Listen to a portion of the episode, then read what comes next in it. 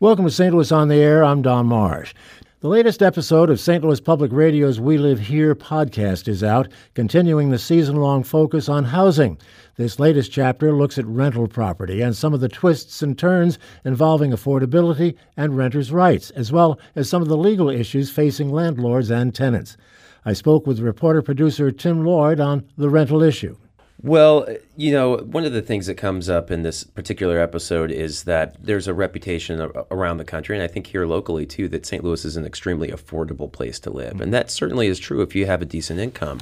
But for, for folks who are maybe making the minimum wage or right around there, uh, St. Louis is still a very expensive place to live. And the ramifications of the mortgage crisis are still being felt every day by lots of folks. So, when you talk about what issues are facing renters, when you think about affordable housing, um, there's not a great affordable housing stock in St. Louis still. Mm. And oftentimes in an older city like St. Louis, uh, because some of the buildings are in not necessarily the best shape, that sort of exacerbates the issue. This particular episode that that is coming out today deals with the question of what what actually makes a place livable or habitable. And it turns out that if, as it stands, there's a common practice in the state of Missouri that if a tenant wants to challenge whether a, a, landlord is essentially holding up their end of the deal, you know, giving them a livable place for whatever rent that they're paying, if they wanted to challenge that in court, they would have to oftentimes pay essentially their rent into the court, sort of like into an escrow account. Mm-hmm. And this particular episode deals with a, a case currently uh, before the Supreme Court um, of Missouri, I should say, and questioning whether or not that practice is essentially fair. We should point out if they're putting that money in escrow, uh, they don't have that money to That's pay rent the thing, someplace right? else. Yeah, exactly. That's what sort of uh, advocates for removing this practice mm-hmm. um, will bring up is that and you know, we should say too, the Eastern District of Appeals agreed with that, essentially mm-hmm. saying that this is an especially harsh practice on low income folks who mm-hmm. then can't take the money that they would be paying into a court and then go out and look for you know better housing. Well, let's take the case in point that okay. they used in this episode. Mm-hmm.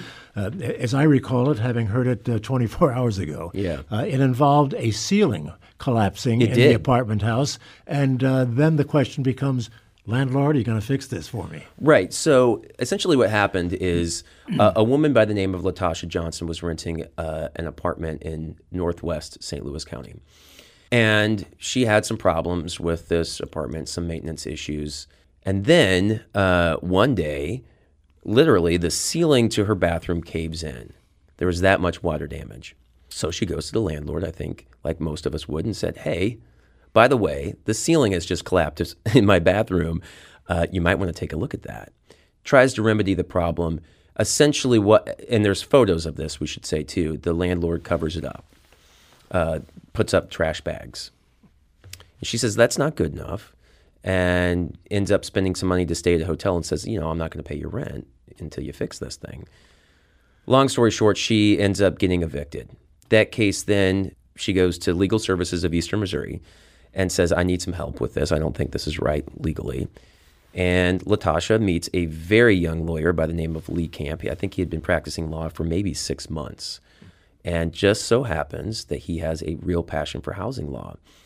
Fast forward a couple of years, and they are before the Missouri Supreme Court challenging this practice of whether or not she should have to pay money into an escrow account that the court holds in order to challenge whether or not this apartment is actually habitable. And it's it's a long road, as you indicated. It oh, takes yeah. a couple of years. Yeah. And a number of lawyers were in on this whole process.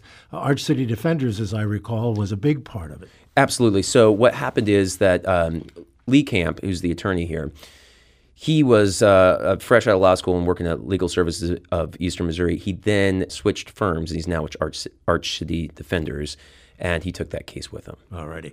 So, what did they do with it? Well, they appealed a lower court's decision through the Eastern District of Appeals.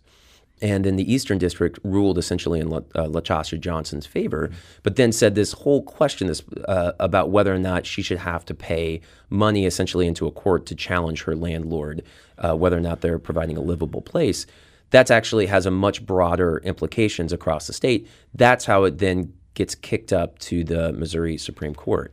So the Supreme Court of the state heard oral arguments about a year ago, and still no decision has been issued. So they're waiting. They're waiting this thing out. And meanwhile, Latasha still has an eviction on her record, which is a major roadblock in order for her to find another place to live.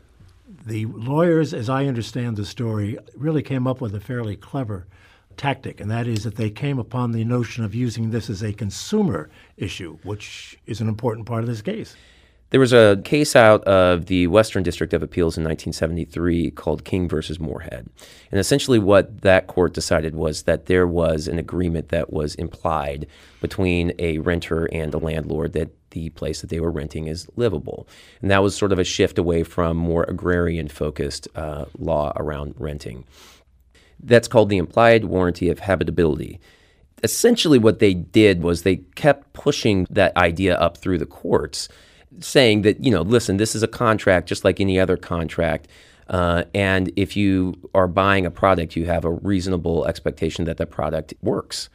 Housing is obviously a little bit different than that, mm-hmm. but they would they argue that the same kind of rules apply here. But the notion that the tenant is a consumer is a right. little bit different. It, it it is, and you know, again, this gets back into the question of whether or not um, an individual should have to pay uh, continue paying essentially for a product that they are challenging whether it's livable or not. Mm.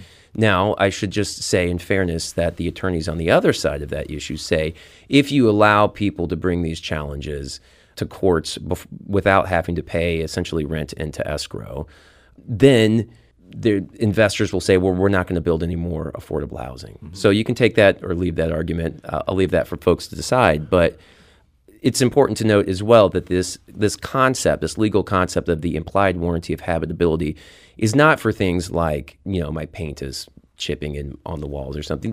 There's a number of criteria that have to be met in order to bring a legal challenge on these grounds. What what are some of those? Well, uh, a ceiling falling in, like in the case of Latasha Johnson. So things that would legitimately become an issue in, in terms of making a home actually a, a, healthy, safe place to live. So exposed wiring, you know, things vermin, like cockroaches, vermin, cockroaches, things like that, things like that that would rise to the level of really becoming a, a, a, health and safety issue. At this point, it would seem that the, the landlord really has the advantage at this point. Well, housing advocates would certainly say that. I'm yeah. sure that there's a lot of attorneys who represent landlords who would say that, that that's not really the case. I'll let the audience decide you know which side they want to take on that.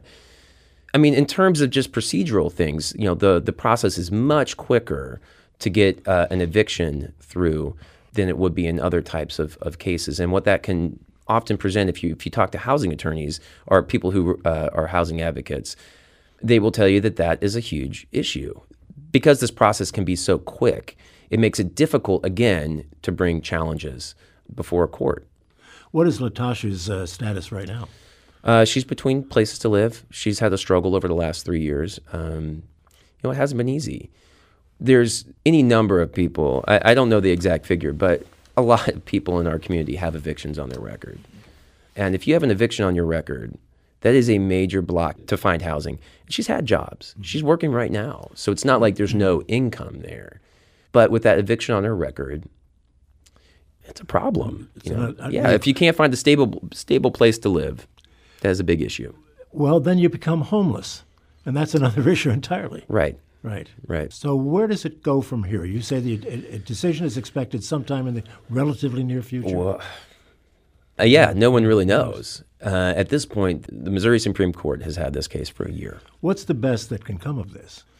Clarification of existing law? Again, depending on which side of this issue you, you take. If you're a housing advocate, what the best that could come of this is saying that this common practice of requiring people to pay money essentially into a court in order to challenge whether or not a place is livable before a court clarifying that that is not actually law, that that's just common practice, that's not something a court has to require, would be what they would argue a major removal of a roadblock to providing equal access to justice for many, many, many low income folks. And once again, as you have indicated in your previous two episodes, there is a particular class of people that is especially vulnerable, generally people of color, and certainly people who are poor.